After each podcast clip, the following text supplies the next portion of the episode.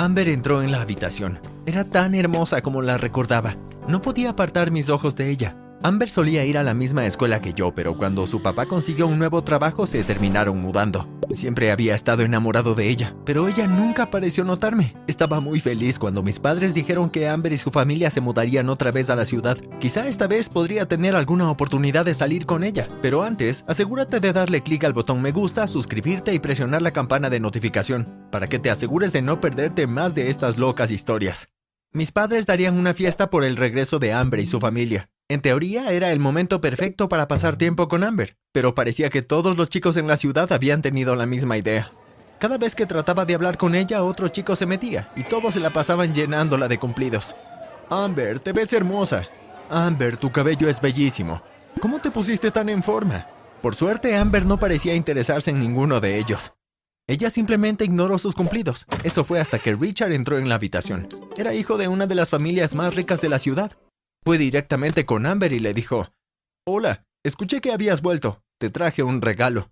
Los ojos de Amber parecieron iluminarse cuando escuchó eso. Se volteó a verlo. Él le dio una caja color azul que se veía muy lujosa. Vamos, le dijo, ábrelo. Amber lo abrió y jadeó.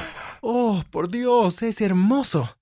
Adentro de la caja había un collar de perlas. Solo de verlo podría notar que había costado una pequeña fortuna. Amber y Richard pasaron el resto de la tarde platicando y riéndose juntos. Era obvio que para captar la atención de Amber tenía que comprarle un regalo lujoso. Pero yo no tenía nada de dinero, y ni hablar de que mis padres fueran a dármelo. Luego de que todos se fueron, me senté en la habitación a pensar en Amber. Tenía que encontrar alguna manera de poder comprarle un regalo lujoso. De pronto fui como si encendiera un foco sobre mi cabeza. Ya sabía lo que tenía que hacer. No necesitaba comprarle algo costoso. Solo debía encontrar una manera de que un regalo barato se viera como algo caro. Recordé como cuando éramos niños solíamos recolectar piedras en la playa y luego las pintábamos. Fui afuera en mi jardín a buscar la piedra perfecta. Tenía que ser una muy lisa. Encontré la piedra ganadora y la llevé a mi habitación. La pinté de un color negro brillante y la puse en una cadena. Metí el collar en una caja bonita y le puse un listón para que se viera lujoso. Al siguiente día luego de la escuela esperé a que saliera Amber. Eventualmente la vi y afortunadamente estaba sola. Hola Amber, le dije. Ah, hola. Eh... Era obvio que ella no tenía idea de quién era yo. Soy Toby, le dije. Mis padres dieron la fiesta de bienvenida para tu familia. Ah, sí, gracias, fue asombrosa. Te traje un regalo. Le di a Amber la caja y ella lo abrió. ¿Es lo que creo que es? preguntó. Sonreí y asentí con la cabeza. Sí, es un diamante negro. Pero son muy costosos. ¿Por qué gastarías tanto dinero en mí? Porque creo que eres alguien asombrosa. Eres muy generoso. Muchísimas gracias. Sabía que este era el momento perfecto, así que me armé de valor y le pregunté si quería tener una cita conmigo. Para mi sorpresa, de hecho ella dijo que sí. Nunca me había sentido así de feliz en toda mi vida. No podía creer que mi plan hubiera funcionado. Intercambiamos números y acordamos salir a la semana siguiente. Llegó el viernes por la noche y fui a reunirme con Amber en el cine. Compré los boletos y estaba a punto de entrar a la sala cuando Amber me detuvo. Espera, ¿no tenemos que comprar palomitas o algo de beber? preguntó ella. Internamente empecé a entrar en pánico. Ya no tenía más dinero, no tenía idea de qué iba a hacer. Seguro, le dije. Ve a encontrar nuestros asientos y yo compraré algo. Esperé como cinco minutos y luego entré a buscar a Amber. Lo siento, la máquina de palomitas está rota y se quedaron sin nada de bebidas, dije. Amber me miró algo extraño. Creí que iba a decir algo, pero luego empezó la película y se volteó a ver la pantalla. Dejé escapar un pequeño suspiro del alivio que sentí. No tuvimos muchas citas cuando me empecé a dar cuenta de que Amber no era la indicada para mí. Constantemente me pedía cosas, y si no se las daba, se ponía de muy mal humor y me ignoraba. Amber era muy materialista. Realmente no me gustaba eso de ella. Todo llegó a un punto crítico en que estábamos de compras en la ciudad.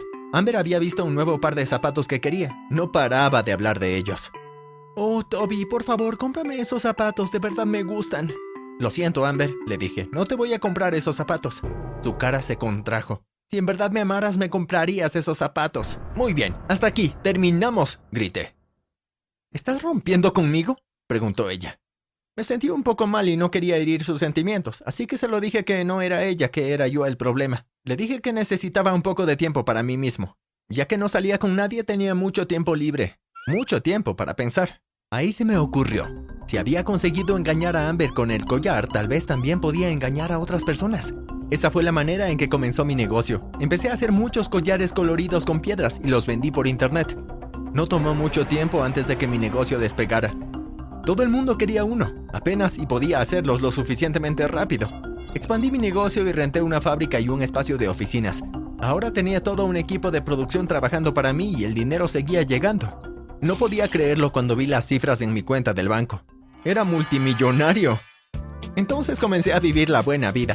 Compré la mejor ropa de diseñador y comí en los restaurantes más caros de la ciudad. También empecé a cuidar de mi familia. Mis padres nunca habían tenido un auto nuevo, así que imagínense sus caras cuando les di las llaves de un Mercedes nuevo. Toby, eso es tan considerado de tu parte, dijo mi madre. Al principio estaba feliz de darles cosas que necesitaban, pero después de un tiempo parecía que cada vez que los veía siempre era para pedirme algo nuevo. Hemos estado pensando en irnos de crucero, dijo papá mientras nos sentábamos a cenar. ¿Lo reservarías por nosotros, Toby? No sabía qué decir. Me estaba empezando a enojar mucho. Yo era quien había ganado todo ese dinero y ellos no hacían nada más que pedirlo. Ya basta, les grité. Ya tuve suficiente. No más ayuda para ustedes. Es el tiempo de que se mantengan ustedes solos. Huí de la cocina y subí a la habitación. No podía alejarme de ellos. Seguían tocando mi puerta tratando de hacer que cambiara de opinión. Así que eventualmente supe que no había nada más que hacer.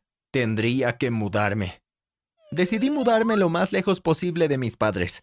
Me compré a mí mismo una pequeña isla en el Caribe y me mudé a una hermosa casa dentro de mi isla. Era fácil manejar mi negocio desde casa, porque todo lo que necesitaba hacer lo podía hacer de manera remota. Disfruté de mi propia compañía. No quería estar cerca de nadie. Pero pronto comencé a aburrirme. Así que una tarde fui a la ciudad a ver la vida nocturna. Fue ahí cuando conocí a Paula. Había salido con un grupo de amigas. La noté tan pronto como entraron a la habitación.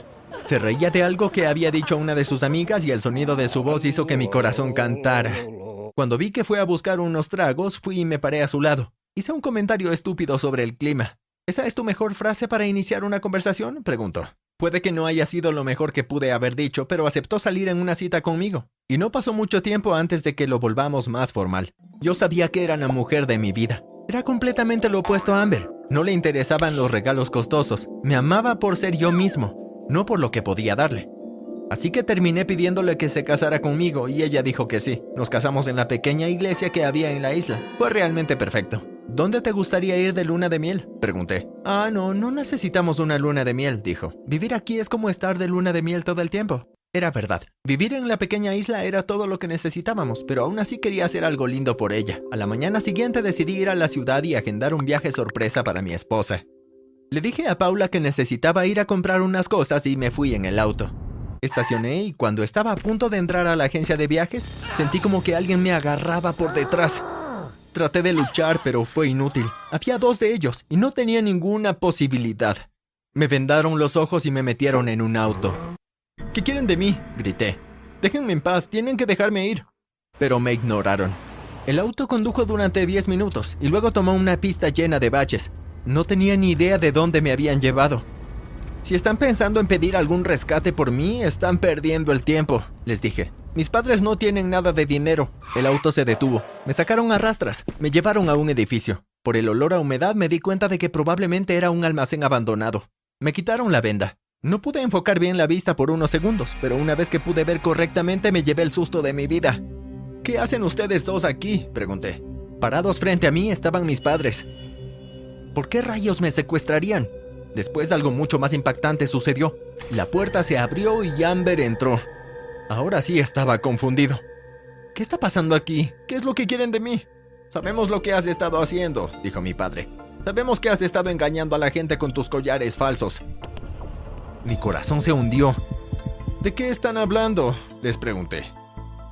Traté de negarlo, pero ellos lo sabían todo. Al parecer Amber había llevado su collar a un joyero para que lo limpiara y la verdad había salido a la luz. Después de eso, ella claramente se dio cuenta de que así era como había ganado tanto dinero. Amber había ido con mis padres y juntos habían ideado un plan para chantajearme. ¿Nos das 10 millones a cada uno o le decimos a todo el mundo lo que has hecho? No tuve elección. Ok, ustedes ganan, dije. Les pagaré, pero prometan que me dejarán tranquilo. Todos acordaron que nunca más me volverían a molestar, así que les di el dinero. Sé que es mucho dinero, pero dadas las circunstancias de las cosas valió la pena. Me dolió que mis propios padres me hicieran algo así, pero supongo que eso me dio más razones para mantenerme lejos de ellos. Después de que recibieron el dinero, no los volví a ver. Regresé a la oficina. Había echado de menos trabajar esos días. Era agradable volver. Como un mes después estaba sentado en mi escritorio cuando de repente escuché un estruendo. Salté de mi silla y fui a ver qué estaba pasando. Pero antes de que tuviera la oportunidad de abrir la puerta, entraron estrepitosamente y la habitación se llenó de varios policías. Levanta las manos. Estás bajo arresto. gritó uno de ellos. Esto es un error, yo no he hecho nada, dije. No es un error, has estado estafando a la gente. No podía creer que mis padres y Amber hubieran roto su promesa. ¿Cómo pudieron hacerme esto? La policía me llevó a la comisaría. Me llevaron a una habitación y me dijeron que esperara ahí. Se sintió como una eternidad. Hay alguien aquí que vino a verte, dijo el oficial. Alcé la mirada y mis padres estaban en la puerta. Entraron y el oficial se fue. ¿Cómo pudieron hacerme esto a mí? Prometieron que no se lo dirían a nadie, dije. No le dijimos a nadie, dijo mi madre. Estamos igual de sorprendidos que tú. Bueno, si no fueron ustedes, entonces debió haber sido Amber. Déjame usar tu teléfono. Llamé a Amber y le dije lo mismo, pero ella juró que no había sido ella quien le dijo a la policía. Sabía que no estaba mintiendo, lo sabía por su voz. Estaba confundido. Si no habían sido mis padres o Amber, ¿quién más podía haberlo hecho? Se abrió la puerta y entró un policía. Ven con nosotros, vas a reunirte con nuestro testigo. Lo seguía a una habitación al final del pasillo. Abrió la puerta y miré dentro. No podía creer lo que veía. Paula. Jadé. ¿Por qué me hiciste esto? Ella me miró con tristeza. Lo siento, Toby, solo quería que llevaras una vida honesta. Pero nuestra vida es de lo mejor, lo tenemos todo. Sé que lo es, pero no podía arriesgarme a que el padre de mi futuro hijo fuera enviado a prisión. Miré a Paula en estado de shock. Paula, ¿estás embarazada? Sí, estoy embarazada. Por suerte la policía me dejó ir con una advertencia, siempre que aceptara dejar de estafar a la gente. Era un pequeño precio a pagar ahora que iba a ser papá.